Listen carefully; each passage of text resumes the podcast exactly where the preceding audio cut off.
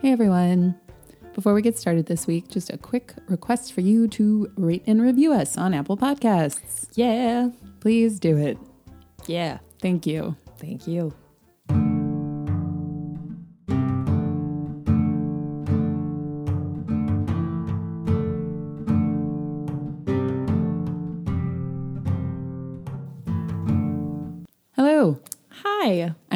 And I am Madeline. and we're Dragon Babies. Dragon babies. we reread our favorite YA fantasy classics and discuss why they're maybe even better for adults. This week, Coraline by Neil Gaiman. Yeah. Woo! Very excited to to, talk do about the this. theme music for the movie, but that's Oh we're God. talking about the book, and the that's why I stopped myself. Um, so yeah, curious to all of you out there um, for you to let us know what experience you have with the book versus the movie, because I think this is one where the movie is probably better known, although we're not quite on par with Neverending Story, where I think so many people don't realize that the movie is based on a novel. Yeah, because I think it's more, and I think they also um, attribute it more strongly to Neil Gaiman, and I think it's much closer of a story. Like, I think it's more faithful to Neil Gaiman's book than like Neverending Story is to the book. Yeah, It goes way off script. give a firm thumbs up to that. Yeah. Um, anyone who's interested, uh, feel free to check out our Neverending Story book episode, followed by our Neverending Story media episode. it's a fun combo. But today we're talking about Coraline. This episode was a listener request. Thank you so much, Isabel, for writing in and mentioning that you'd love to hear us talk about Coraline. We love listener requests. So, as I said, we cover our favorite YA fantasy classics. This is a little bit more of a children's book than like strictly YA, but I'd also argue that I think it's a really spooky book, though. it's, it's very scary. This might be the only horror that we've covered. I mean, I don't know if anyone I think that would Folk Keeper gets horror, a little horror. Folk Keeper is really scary, a little, little hoary, and um, Sabriel as well. Oh, very true, very true, yeah. very frightening. very scary. Um, and we'll talk a little bit more later about why adults should read this book and what they get out of it versus w- what I think is something very different that children get out of it when they read it. Um, we did both read this book as kids. Did you? Okay. Never I, read it. I did. Um, Saw the movie, never read it. Today, uh, for our marketing breakdown, we have a lovely Seattle Public Library copy of Coraline, but it is the same edition that we owned when we were young. Our marketing breakdown, we have a- an eerie, hyper stylized painting of Coraline holding a candle. I think the cover's really through cool. A murky darkness with shadowy hands reaching out. Um, and they're also embossed on the cover. I believe that Dave McKean, the author who did the illustrations inside the book, also did the cover. And I really, really like his style. He's illustrated um, Neil Gaiman's book, The Graveyard Book, as well. Oh, that's where I've seen it. I love that book too. Really yeah, an amazing, amazing book. Um, and the illustrations and the cover are both really incredible, very eerie, um, but evocative. And I love the way her eyes are drawn because eyes are such an important component of both humans and not so humans in this book. Um, and when you first look at her, I mean, when I was young and I would read this, I'd often be like, is she supposed to have like her button eyes in oh, this she's image? looking. We've got a little read it before you see it. Now a major motion picture sticker, which I mean, I firmly believe that no one should be allowed to see any adaptation of a book unless they can write a basic book report that they submit to the oh theater God, I don't want to live in Grace's world. prior to purchasing the ticket. It doesn't need to be long, just like a few paragraphs at most. Just explain the rising action, the conflict, and the conclusion. Okay, back of the book. We do not have a summary. We have a couple lengthy excerpts from reviews. Not since four English school children walked through a wardrobe and discovered the magical land of Narnia has the oh. simple act of opening a door unlocked such a fantastic journey. And not since Alice tumbled down the rabbit hole has that journey been so splendidly strange and frightening. Shout outs. You don't have to be a kid to appreciate the spell Gaiman casts in the suspenseful Coraline. Walk through the door and you'll believe in love, magic, and the power of good over evil. That's from USA Today. Oh, okay. I was gonna be like, his publisher really went for broke on the back of this. Yeah, and I mean, this book is not only compelling just from like a basic plot description that you might read when you're thinking about reading it, but it's also short, so it's mm-hmm. very accessible. So Yeah. I, yeah, I don't think you need to hit people over the head with like Narnia, Alice in Wonderland, every other famous alternate reality that's like linked to ours through a single portal. The other passage is from Lemony Snicket, who actually has a connection to this book because he his, that is his pseudonym for Daniel Handler, who is a former member of the Magnetic Fields, which is led by Stephin Merritt, who also created the group the Gothic Archies and who did all the music for the Coraline audiobook read by Neil Gaiman. So all the like mouse Did you follow that? stuff? Yeah. if you arrived at the end of that statement, you should be my friend. so please get in touch. This book tells a fascinating and disturbing story that frightened me nearly to death. Unless you want to find yourself hiding under your bed with your thumb in your mouth, trembling with fear, and making terrible noises, I suggest that you step very slowly away from this book and go find another source of amusement, such as investigating an unsolved crime or making a small animal out of yarn. Oh, that sounds fun. That's what you should be doing with that croak. Lemony Snicket says, "Go felt." I got Madeline a crochet kit last year for your birthday. I don't, I don't think any animals have been created. I made like a quarter of a pot holder. But wait till I see those other three quarters. Wowie. So I'm, you know, I'm always down with um, review excerpts Yeah. on the backs of books. because it doesn't spoil the book. yeah, we we always have problems with plot summaries that go too far or try to be too sensational or too sexy. Um, and you know, at this point, this is this is a very well known book. Um, this is probably one of the the bigger works that we've covered. Um, so I can understand them just going for broke a little USA Today and Lemony Snicket. And Lemony Snicket himself is so massively popular. Right, he has a lot of name recognition. and it makes sense to apply his um, you know persona to this book because Yeah. they're similar in a lot of ways children encountering a world that they you know that you'd think they're not ready for based on their age and dealing with terrible parents Yeah. would you like to tell us what this book is about, Madeline? And for anyone who's new to the podcast, we do thoroughly spoil every book we cover. So if you somehow don't know the plot of Coraline, go read the book first. Away with ye. Oh, wait. Okay. In this book, Coraline and her parents, she's an only child, uh, as far as we know, moved to a new place. Um, it's like a townhome duplex. Uh, and uh, one day she's talking with her mother, and they open this door in their home, and there's just a brick wall in it. And her mom says, Oh, that's because they bricked it up when they made a new duplex. Coraline is really bored. Her parents won't hang out with her, and they're kind of lame and not really interested in her. Um, but you know, they do all love each other. She is their daughter. Um, and she's also not, I don't know, she's a kid, so you can forgive every like annoying thing that she does. Her parents are just ignoring. Like you can't be like, oh yeah, she was being annoying anyways. It's fine that they were That her parents neglect her. yeah. Um. So she, She is definitely one of those kids who can't. I don't know. It's hard because she's not particularly adept at coming up with her own uh, she's entertainment. not great at entertaining herself. yeah. but she's very imaginative at the same time. True. Yeah. She just needs a friend. Yeah.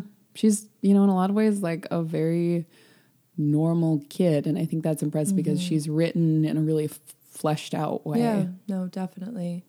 Um. So in her uh, stumblings around, she discovers that there is actually stuff behind that bricked up door. Um. But uh, she discovers it alone um, when she does, and there turns out to be different versions of what it seems like it's different versions of the things in her world, except everyone has buttons for eyes. Um, and uh, even at the beginning, you can kind of tell that the uh, quote unquote other mother, which is looks like her mother, at least at first, to Coraline, um, is kind of running things. Um, and Coraline finds out, with the help of an animal companion who is a black cat, um, that the other mother is actually trying to ensnare her and feed off of her. Um, she uh, runs into the other children that the other mother has done this to. And then the world just kind of starts falling apart. Like it becomes more and more evident that the other mother's not putting work into it anymore because, like, I mean, Coraline knows it's a scam. Yeah. So she's not like trying to keep the other world beautiful anymore. And then stuff gets really frightening because Coraline's just kind of stumbling around in this world. Um, looking for the souls of the children so that she can save them, and also looking for her parents, who at this point have been snatched by the other mother as well. Yeah, they've disappeared from the real world. Yeah, um, and just things are falling apart in a really grotesque way um, in the other world. Like the other father scared me a lot when she found him. It's nasty. He turns it, yeah, There's a lot of body horror. yeah, um, yeah. with both other mother and other father, and then also with the um, actresses, um, with Oh, them yeah. zipping out of their skins Yeah, and no, things that like that. yeah, It's alarming. yeah. Um, so And dogs eat chocolate, which we all know is just appalling. well It's for not good for the dogs. poop splattered all over the walls. you can take that out. Um, uh, Clearly, we have firsthand experience with this. horrified silence.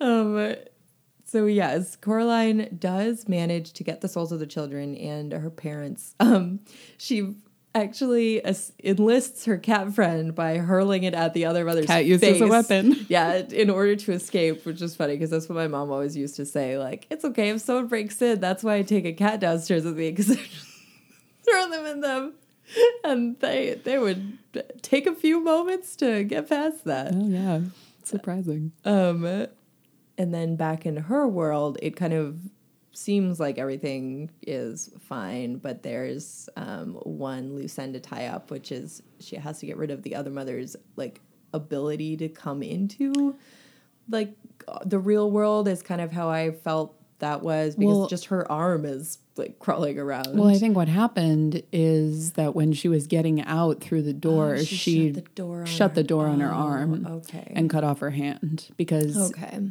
Coraline says that she feels something hit her as she's managing to finally pull the door closed and and, something was return to her pulling on the door. So that was okay. That makes sense. Uh, and And the cat also says earlier, like she is lying to you because she swore on her trick right hand or something like that. Um, so the Oh. There's some really scuttling cool- creature that was at the beginning of the book before she had gone through was already the hand kind of spying on her and trying to lure her in. there's some really cool prose in this book. It's so well written. Yeah. Neil Gaiman is an I mean, amazing writer. Yeah, masterful Yeah. writer. Um, so then Coraline, in order to get rid of the hand, she has a tea party uh, with her dolls, and she actually admits. I think she tells this to her mother, but her mother, because her mother and father are back afterwards, her mother wasn't really listening. She was like, "Oh, I don't know that you still played with your dolls," and Coraline says, "No, they're actually like a distracting front." Right. She refers to the science program, like the nature documentary that she had been watching. Yeah. Um, Oh. And she uses the term for, she refers to protective coloration. Ah, okay. Yeah, she says the dolls are Which I protective love. Yeah, see, I couldn't I don't remember play what with dolls 'cause they're it was so perfect. Yeah. Um, yeah, and then uh, she uh, uses that protective coloration to trick the other mother's hand, and she throws it down a very deep well. She counts to forty before Mm-hmm. she hit hears it hit the bottom. So that well is terrifying. And it makes me think that it's like possibly other children have fallen down it before because every adult warns her about it at some Mm. point who has some kind of experience with the area, with the house. Yeah. Well, the hand's not getting back up out Nope. of there. So the end. Yay! a happy ending. Coraline goes back to school and is like, you know, I'm usually stressed for the start of a school year, but No, I'm not afraid anymore. now I'm not afraid of anything. yeah. Yeah, which is so awesome. Ooh. Okay, so before we enter into the discussion in earnest, I think there's a lot that's fascinating about the making of this book. Um, Neil Gaiman, very prolific author. Um, He has a pretty incredible output. He's also written, co-written a book with Terry Pratchett Yeah. called Good Omens, which is incredible. Definitely recommend it. Um, but this was his first book for young readers. Oh. Um, and it actually took him um, a very long time to write. I mean, you can really tell that it's a very uh, carefully sculpted Mm-hmm. piece. Yeah, he said. Um, I found an interview with with him in which he said it's the shortest book he's ever written, but also the lo- one that took the longest to write. I think I averaged about two thousand words a year. I started it in nineteen ninety or nineteen ninety one for my little daughter Holly, and finished it for my daughter Maddie, and it was published in two thousand two. Um, and he said he would just stop writing when he didn't know what was going to happen next, and sometimes that would be years before he knew, before he was ready to continue and you know sometimes it would be the next day but it was clearly something that he birthed you Yeah. know um, and i think a lot of the passages really feel like poetry to me Yeah. where it's so spare there's nothing there's no word that's unnecessary Okay, it's very tight. yeah. And I Very tightly love written. that. Yeah. And I think it makes it so much more frightening too. Yeah. Um, and while I, I I think it's interesting that the USA Today blurb compares it to, well, compares the the other world to Narnia and to the world through the Looking Glass because ver- that's really inaccurate um, because those are fully formed worlds that a human Uh-huh. just crosses over into, and this is just a tightly contained trap that It's Coraline true. is pulled into. And when she tries to get yeah. outside of her immediate surrounding of the other mother's house and the yard, just comes back around There's in nothing a there. circle. Yeah, it's empty. Yeah, it's, it's a very good point. it's just like a little drawing in on a big blank piece of paper. Those authors are also like really flourishy and verbose, so it's also another weird comparison. And writing much longer ago too. Uh, yeah, yeah, no, totally. Like that was. I'm not saying it's weird for them to be that way. That was like, Yeah. yeah, They wrote in styles informed by the era. Mm-hmm. Yeah, definitely. And, you know, C.S. Lewis and Lewis Carroll, not that we're discounting them as authors, obviously they created incredible worlds, but I think it's so cool that this this isn't a whole separate world. Like it's so much harder to I think write something like no, that. for sure, because you have much less space to move around in. And it has to be fascinating enough that Coraline, at least at first, is just compelled by all the incredible toys in her toy box and by the dogs watching a show. Yeah. And all the food that she can eat that isn't uh, made by her dad, who puts in ingredients that she doesn't like Yeah. or made from frozen. Um, and you know, it, it does entrance her for a little while, but not for long And she because figures it out. she's Yeah. very smart and she's very brave, Yeah. which is a concept that comes up again and again throughout this book. And I think children, when reading this book, and I, when I read this book, did not see it as any kind of, you know, smarmy, you should listen to your parents and like oh, respect Oh, and appreciate no, not at them. all. They're lame. Coraline saves their butts. So I think that the real message of this book is set out perfectly in the epigraph, which is a quote from G.K. Chesterton. Fairy tales are more than true, not because they tell us that dragons exist, but because they tell us that dragons can be beaten. So important to have a dragon mentioned. we haven't done our Are There Dragons segment in quite a while because we haven't had. There could have been a dragon in her dragons. toy box. yeah, that toy box sounded really cool. I would You have loved can more find a description of that. dragon anywhere you look for people. Um, but yeah, the the message is right there. It's not about the fact that oh, there is magic or like this could happen. It's you could handle something so much larger than yourself, an impossible feeling, even though you don't think that that's actually feasible. Yeah. Um, but you have to put yourself into an outsized situation like that in order to see what you're really capable of. And that's what I think the book is really about. Is about telling Coraline and children everywhere they can take on demons no matter the strength or the size and they don't actually need their parents to help them and sometimes the parents are the demons um, but the children can prevail Right. and grow stronger from it and not be ruined by it Yeah. And that that obviously we're not saying like parents are terrible. We're No, just saying, of course like, not, Yeah, no. the message there is just like that children can overcome anything. And Which is, I mean, even just relating it to us. That's why I was Mm-hmm. I was getting far away gazy because I was just thinking of like us as little kids, just like bopping around, doing our stuff, and like now we're adults, and Grace owns her own tech business, and I'm an attorney, and it's just kind of like I can't even imagine if like you went and told us that Mm-hmm. as little kids, like what we were gonna be, yeah like who, what we we're gonna be able to do. absolutely So it's yeah, And reading, yeah, reading something like this when you're young informs all that, even if Mm-hmm. it's not possible to parse out all those threads and exactly how they travel back to Mm-hmm. what book you might have read at what age. Yeah. I think stuff like that is like this is really, really important. Mm-hmm. And in the in that same interview with Neil Gaiman, he said Neil Gaiman is like so cool. I have like his Twitter presence is amazing. Oh if gosh, any of you are on Twitter, please that. follow him. He's incredible. I've been reading piecemeal as I buy very slowly all the um, graphic novels. I've been reading Sandman. Reading Sandman. Yeah. It's incredible. He's really really amazing. He has such an encyclopedic knowledge of mythology. Yes, Not yeah. just from any one religion or, you know, country or area of the world. Like it's really all encompassing. Mm-hmm. And he he uses that to inform his fantasy, which exactly so it makes it. but he doesn't just copy paste. Right. Mm-hmm. Um, He really creates his own um, heroes and monsters. I just I just put American Gods on hold at the also at the Seattle Public Library. and I'm really excited to read that because I've watched the show a bit and stopped it because I was like I, I have to read this book before I go any further, and it's really Oh, Thank you. I keep thinking like, oh, I really need to put that on my to do list, and then keep forgetting to do that. So maybe this time I actually will. Yeah. Um, and I mean, the monster in this book, the the Beldam, um, is very very frightening.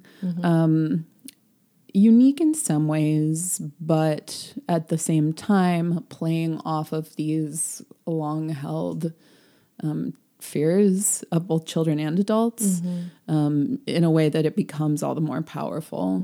Um, I it was interesting reading about where people think the word beldam might have come from because it seems it has been used in much older literature um, Oh, just to mean kind of witch or something Okay. along those lines. And there's a Keats poem called uh, La Belle Dame sans merci that's about French, a, a siren like figure that lures a knight to follow her and then he, she kind of disappears and he's left destitute and wandering the earth trying to recover her um, that some people have alluded to and been Hmm. I like kind oh of- maybe that's where it's from Okay.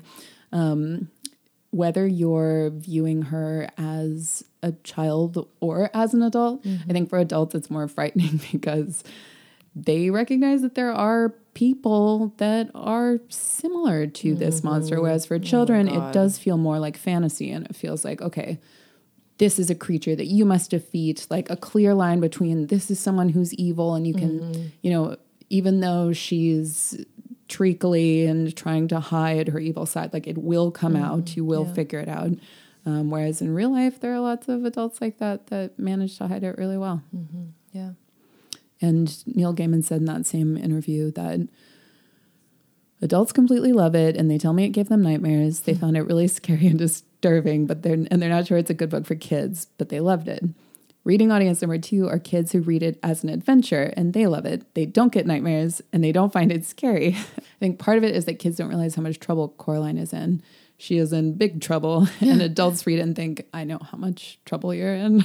Oh, versus kids are just like, yeah, Let's yeah, go. fight, fight the evil.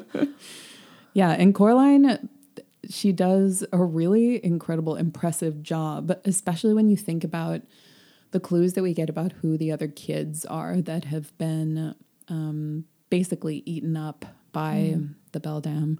Um, one of them, it seems like, is a fairy. She has wings, and in that dream sequence um, that Coraline has toward the end of the book, after she's saved them, and they're all out, you know, on the out having a picnic together in the meadow. Um, they're two of them I think are in like fancy dress and they're clearly at one point were like well-to-do children and I think one is some kind of fairy creature and the other is a more re- like regular girl. I think they just it just says she has a sack on, a sack like dress or something. Oh no. Um, but we spend enough time with Coraline, I think, to get an idea of why it is that she's the one who manages to defeat the other mother. Mm. Um, and she's really stubborn, for one thing, Yeah. which serves her really well. Um, she doesn't trust adults. Well, I think there's like a healthy amount of skepticism Yeah. whenever she's with someone who should be an authority figure. And she knows when to push and when to just be like, okay, this is not productive. Like when she talks to the police person. oh my God, when she calls the police. Yeah, and they're just like, and she's like, okay, yeah, bye. like she doesn't get mad and you know yell at them or anything. She's just like, okay, this is yeah, dead end. yeah, she really she really rarely goes to extremes of emotion, mm-hmm. whether it's anger or sadness or fear, um, all of which makes sense for the situation that she's in, um, because she ultimately there is a time where she's trapped in the world behind the door, um, and then more specifically trapped behind the mirror with the like withered souls of the other children who've been captured there. And she just keeps going. And she's so resolute. She does have one really helpful special tool which is a stone yeah. with a hole in the center that she's given and told that it will help ward against evil essentially and she can look through that and figure out how to find the souls of the other children but i think even if she didn't have that tool she would have been able to come to some kind of Yeah. solution Yeah, I think so too. She's resourceful. and it's important that Coraline is recognizable as a normal little kid um, so that she can be more inspiring to other normal little kids. And I really, really love the line at the very end. I, I already mentioned, but I'll read it directly. Um, when she is sleeping the night before school starts, after she's completed her whole adventure. Normally, on the night before the first day of term, Coraline was apprehensive and nervous, but she realized there was nothing left about school that could scare her anymore. I'm so jealous of her. I oh god, for years, I, I every single day just driving into school, I was like, this is what death feels like. I know. And the level of, I mean, I would regularly have like super bad nausea and headaches. Um, like it really gripped me, the school anxiety from both a social and academic perspective. Um, but I'm grateful that I didn't have to go through a trauma like Coraline's. yeah, at least our parents never got fear. sold by a demon. That's nice. and they were they were you know they paid attention to us Yeah, yeah, no, we tell us just go definitely didn't have the like, yeah, like oh, stop talking to me. And also, we never had someone cook us disgusting food. So we've touched a little bit on how amazing the writing is. Um, i do i am on a mission to just read all of neil gaiman's work now. I've never been able to read sandman just because i got like overwhelmed with how much of it there is. Oh well, I I only own three volumes currently, so that's a lot less. Yeah, uh, and I I definitely want to continue with that. But I I think what I love about his fantasy, especially this book, um, is the way he makes it feel so much a part of our real world, um, and the fantasy elements that sneak into even Coraline's like normal world on the right side of the door. Um, like something like the mouse circus is mentioned in the first like few pages And that they play tiny instruments. and they play tiny instruments and the end of the book is like a full circle of her hearing the mouse circus and you know whether it's real or imagined. Yeah. It's so lovely. And there's an incredible, I'll put a few of the illustrations up. Um, as well as we need to talk about the dreamy authors photo. Oh my gosh! oh my gosh! I did Neil an Gaiman's photo that's and on the jacket is incredible. looks like a model, but like he a looks Neil like Gaiman model. yeah, he looks like an actor playing Heathcliff in like a 1980s production of Wuthering Heights. It's amazing. he looks he looks like a less obnoxious um, Bob Dylan. I love the illustration at the very end of the mice in their tuxes. I didn't see the pictures. oh yeah, I'm sorry. I keep So forgetting. I them. really want to look at them. This is amazing. I want a poster of that. And did you know that Neil Gaiman's website for young readers is the domain is mousecircus.com? Oh, Yeah. Makes me really happy. Okay, so the I started talking about this because I was talking about fantasy elements in the real world. Um, Coraline communicating with the cat, even in not when she's speaking out loud to it in the other world, but just through like winks and the cat kind of following her around Yeah. and stuff. Um, and the mice sending her a warning. Um, they what is it that they they say they say like a little song to her that's Oh, about her being in danger and the tea leaves also communicate that her life is in peril um, so i really like the fantasy creeping through to these little foreboding signs yeah, of what's no, to come. absolutely.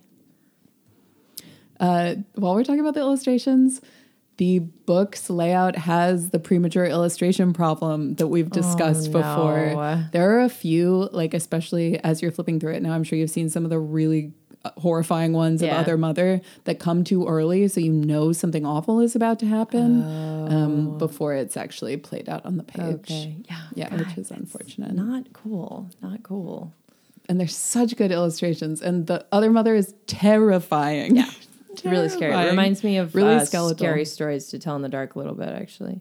Yeah, definitely a similarly angular approach to faces Yeah, and just kind of like and tortured limbs. posturing. Let's talk a little bit about magic systems. Do our magic magic system segment.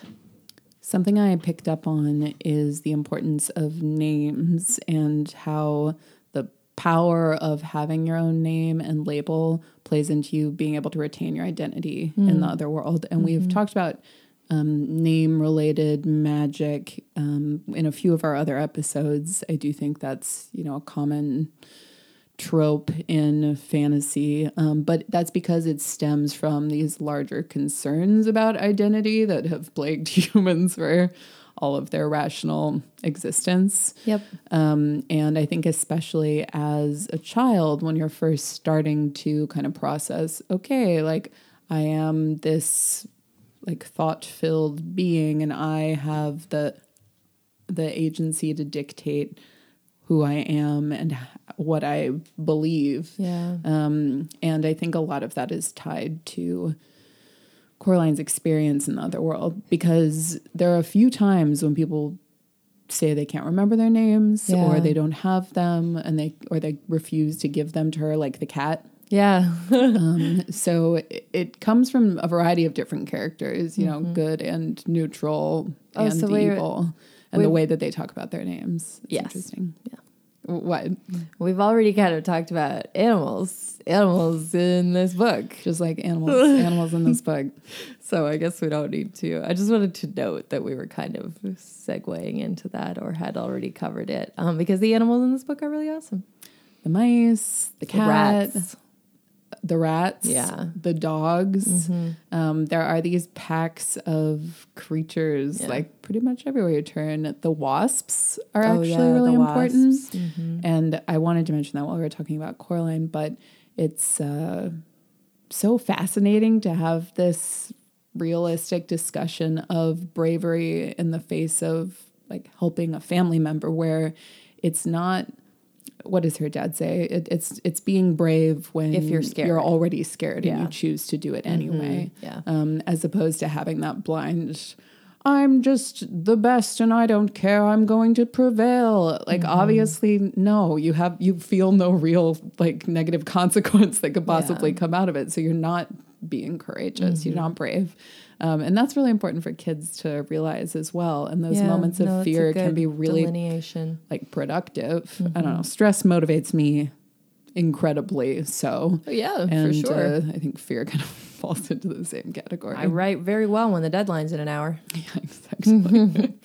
um, and I, I love her telling the story of her dad waiting with the wasp's nest um, so that she can be, or I'm sorry, hornets, they're hornets. Yeah. Waiting by the hornet's nest so that she can escape and not get stung too many times while he just mm-hmm. lets them sting him over and over again. And it's really, I feel like both the way Coraline views rescuing her parents and the way her dad views rescuing her are moments of just like a reflex. It's mm. not like they're choosing to do that, they have to. They're just like, okay, this is my next step here. Yeah, she really saving her parents. There are a few moments when she's sad, like when she's back in the real world alone and her parents are missing and she's eating garbage. um, Yeah. And just like trying to put and putting herself to bed and taking tepid baths. Um, she does have a few moments where she cries, but there's so much more of her just being resigned to, okay, this is what has is to what happen do. now, than her ever like second guessing herself Yeah. even in those really disturbing moments, like having to go up through the stage and put her hand through the mass of co- combined bodies that is the Yeah. actresses That part really upset me. to retrieve the marble soul, um, or having to fight other father once he's become kind of a half formed person and is just creeping out in the basement. Yeah. Um, I'm sorry. What other were there any other animal thoughts that you wanted to touch on? There are those like messed up bat dogs, like without faces that fly. Those freak me out too. That's gross. Yeah. And I, we're we're really excited to rewatch the movie now because it's been a while for both of us. Yeah. But I went to this amazing exhibit at an art museum in Portland last year, um, and Laika Studios, the studio that did all the stop motion animation for Coraline, had an exhibit that was just about all of their movies, and they had all these um, props and puppets that they had made for Coraline there. And they had, do you remember the scene where her dad flies her up on a contraption and she looks down into the garden and it's it's just a replica of like her face, but it's all really colorful and there's lights yeah. and flowers Uh-huh. and um, like these beautiful birds and insects flying through. Yeah. And they had that entire set and it was filling a whole room and it was so cool. Oh my gosh. That sounds awesome. Yeah, so I don't know. I think that was a temporary exhibit, but if you're in Portland, check it out. Yeah. Um, I'm sorry, I can't remember the name of the museum either. It was just the, the art museum that's downtown. Google Portland Coraline.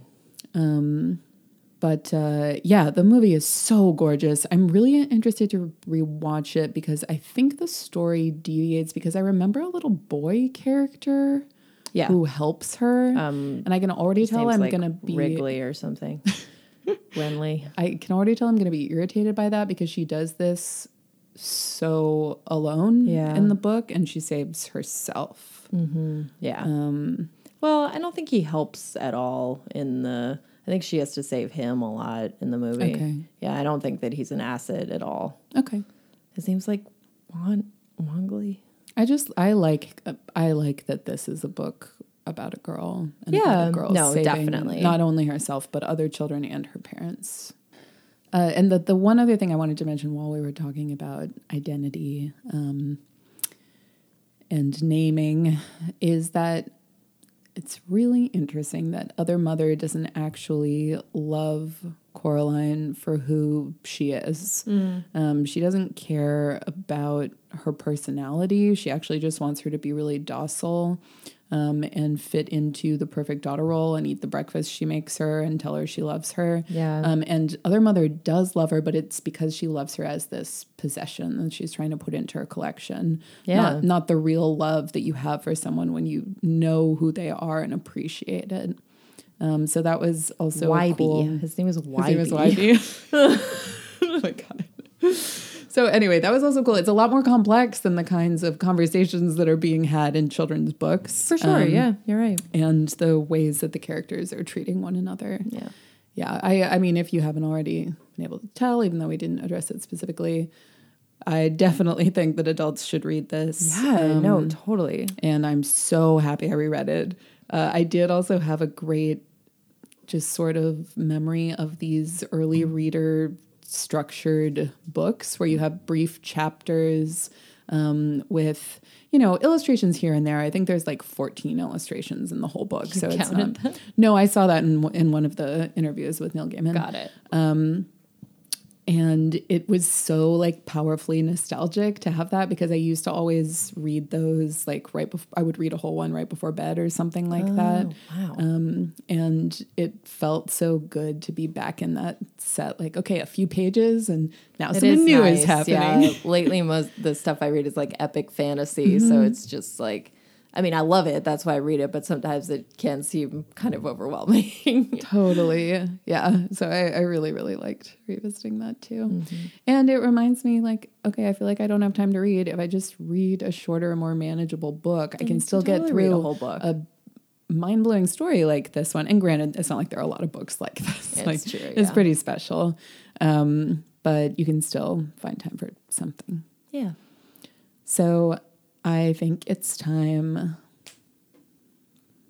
for pretend food. Pretend food. Pretend food.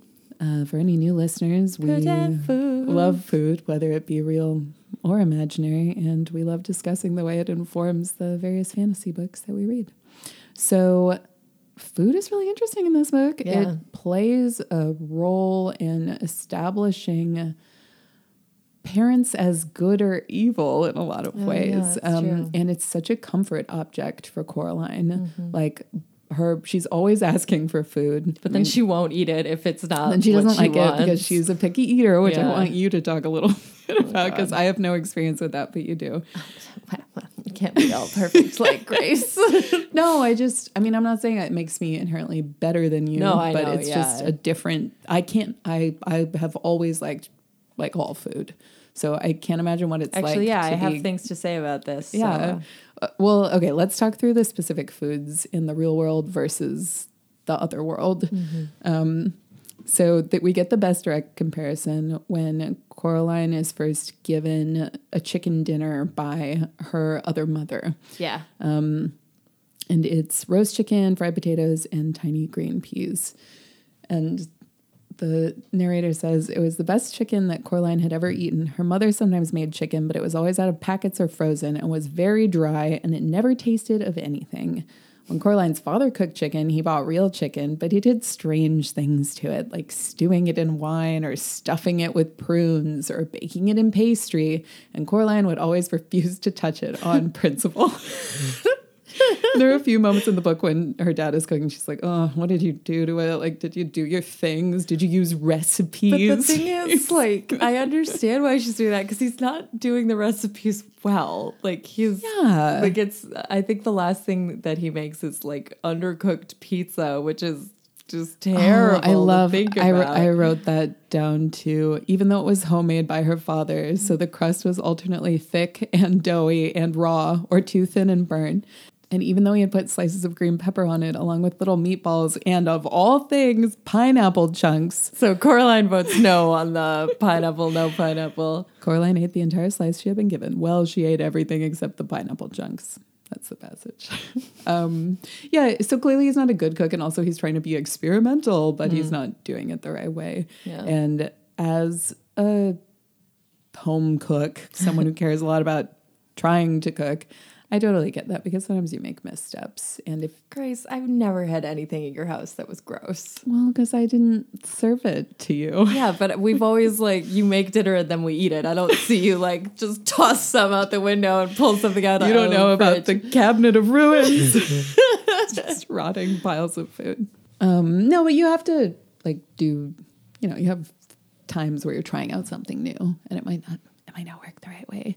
Um, but yeah, I mean, then she goes to eat food by other mother and it's really good and it perfectly fits her taste and she has But it's too perfect. like a beautiful breakfast that's a cheese omelet and bacon and fresh squeezed orange juice and hot chocolate that she refuses to drink because she's too creeped out by that point. Um, So I, I can I guess I can imagine the appeal of that. and other mother recognizes early on that food is a way that she can get Coraline to, at the very least, hang out. Yeah. Even if she's not pledging her love to her in any way. Point. Um, so as a picky eater, how did you feel reading these uh, food passages? So I I think that I've just A always- former picky eater, I should say. Yeah, yeah. Well, Except for your food restrictions well, now. that's they make me sick. I like them. Um, yeah, I had so when I was I've had this kind of uh, fluctuation of like young, really picky. Then in my early twenties, I kind of just exploded into food and was eating everything, and it was so wonderful. And then all of my genetic or just I don't even know. I just have a lot of problems with certain foods that they just like tear my insides up, so I can't eat them. Well, and to prov- provide a little background, our family, our, our mom's side does have a list of like specifically vegetables Yeah. that cause really, really strong negative reaction. Yeah, and a lot weird. of I- I haven't really- it's just yeah. Mm-hmm. pain. Like it just hurts incredibly. Like it And having grown up, like watching that happen to you, Mm-hmm. even though I haven't had that experience specifically, I can recognize how awful it is. yeah, it's just frustrating. There's something as simple as a mushroom. Yeah, no, I can't. Mushrooms will just, ugh, ugh, like, yeah. Anyways, um, when I was young, I've also always had a lot of problems with nausea. Um, and it's not like a gag reflex thing at all. Like, it's just, I, uh, especially nowadays, I have a lot of nausea. Um, but I don't associate. 2018. I have a lot of nausea. nausea. No, I like a few years back I googled it like why am I nauseous every morning? And one of the like things that cause nausea being female. And I was Yeah. like, well, uh, Being a woman. okay.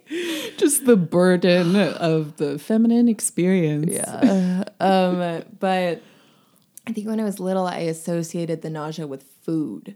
So if I, Yeah. I think that all it really took were for me to have a nauseous day and then like be forced to eat something and not like pinned down and have it shoved down my throat, but rather an annoyed adult being like, just eat the food. It's for dinner.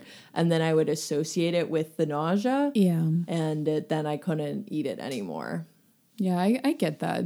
and then I and then I also just had stuff where I was a little kid and I'm like, mm, it's gross. you it's know, like the first time you get too drunk, and then watermelon vodka is something that you can never consume again. Not that I miss it. yeah, that doesn't seem like too much of. Uh, No, just that really specific, um, a taste of something being tied to Oh, it, no, an, totally. an illness. I think I think that's why a lot of people can't drink vodka is because they drank too much of it in college and now they're Oh, like, I thought I always thought it was just kind of people didn't like it because it's it doesn't taste like anything. Um, so if other mother appeared and offered you whatever food always felt good to you and you always liked to eat when you were a child, what would that be? Candy? an entire package of hot dogs cold. yes, I forgot hot dogs. We're having hot dogs for dinner tonight. oh, Joey, maybe I'll pick some up on the way home. yeah, hot dogs, um, slices of cheese. Yeah. Uh, and when I say cheese, I mean like Really, like those kind that are sliced in the package. yeah, non-cheese. Yeah, not Cheese cheese like food product. flavored food.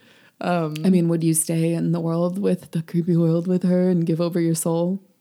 I don't, I don't know. It's really difficult to imagine myself in Coraline's place because I wasn't an only child and I always had you guys. And I Yeah. feel like the three of us together definitely wouldn't have got snared. No.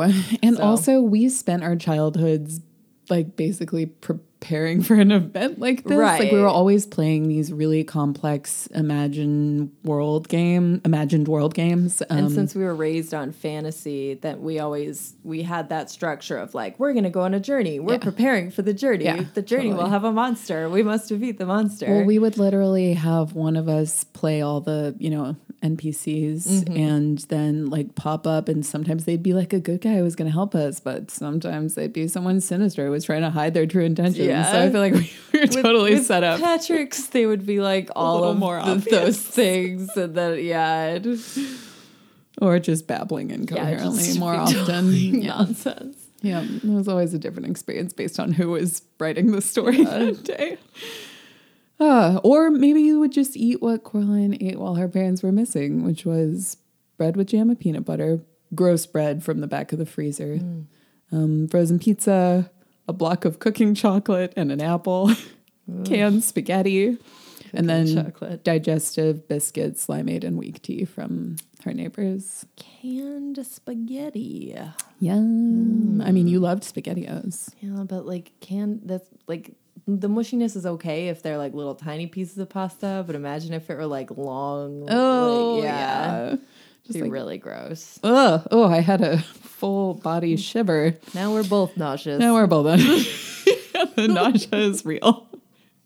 Dragon babies. Everyone's nauseous all the time. So before we finish, um, do to do badass lady meter oh yeah. for every reason we've discussed? Coraline is a badass lady, even though she's a little lady. Badass little lady meter. Badass little Or maybe we should swap out badass for a more G-rated word. Maybe a Cool. cool little cool kid meter, cool little lady meter.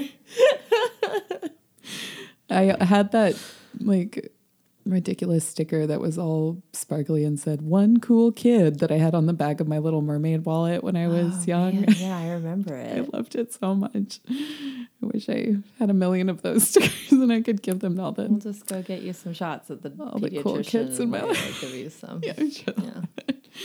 Um, as we've said, she's resourceful. She is incredibly brave, but also just follows through on what she needs Yeah. to do. And it's real cool that after she finishes her main quest, she realizes there's a loose end she needs to tie up. Yeah, I liked that structure a lot. And even though by that point it's even more frightening because she's truly seen what other mother, what the Beldam is capable of. Um, and she still thinks it through, sets it up, is careful about it, and she gets rid of that nasty hand. Yep. And that door is going to stay closed because the hand takes the key with it. Forever. Um, so my rating for Coraline is 100 dogs to watch her next show and take the gross chocolates out of her box. My rating is also animal themed. It's a mouse circus's worth of bravery. You always do. I can't not. Like, I don't think my brain is capable of structuring it in any other way. It's not by choice. I love the mouse circus. Yeah, it's so cute. Mr. Bobo. Mr. Polo. That's that's what I wanted to say during the naming segment that when she does finally pay attention to his name, she's like, I wish I had known earlier because I'd say Mr. Bobo every chance I got. yeah. Mhm. Yeah. And yeah, it's it's a it's a wonderful name. So I think that's everything. Um, there are other badass ladies in the book, and the other mother is a badass lady in her own way. She's a very interesting villain, um, and the actresses are also pretty cool. I like that they're still living out their glory days and living together as you know best friends, or maybe something more. I don't know. Gal pals. It seems platonic. yeah, it does seem platonic. But I, I read an article recently that was about how long the tabloid media has labeled um, famous women who are clearly dating one another as gal pals. So it'll say something like, gal pals step out and it- it- like after cozy dinner and it's just pictures of them like making out with each other. Gal pals. they can't they can't acknowledge anything other than a heteronormative relationship. So it's always like yeah oh, they just they love holding hands and they're very close you know they're snuggling on the car seat. They go on vacations just the two of them. But yeah just friends just really good friends um anyway that's it that's all uh, thank you for listening uh, let us know if you would be interested in us doing um, a movie rewatch episode, I really want to. um, yeah, we are gonna watch the movie anyway. So So do you want us to talk do you about want us it? to talk about it too, um, just let us know. Um, as always, you can get in touch with us at Dragon Babies Podcast at gmail.com, on our Instagram, Dragon Babies Podcast, on our Twitter at Dragon Babies Pod, or on our website, dragonbabiespodcast.com.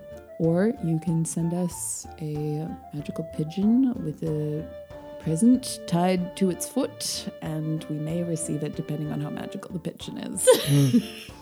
Needs a lot of magic. a lot of magic. because I'm not telling you where to send the Yeah, pigeon. exactly. The pigeon needs to know on his own. Um, and as always, we love hearing what you think. Um, please rate and review us on Apple Podcasts so we can keep reaching more people. Yeah. I'm Grace. And I'm Madeline. Until next time. Goodbye.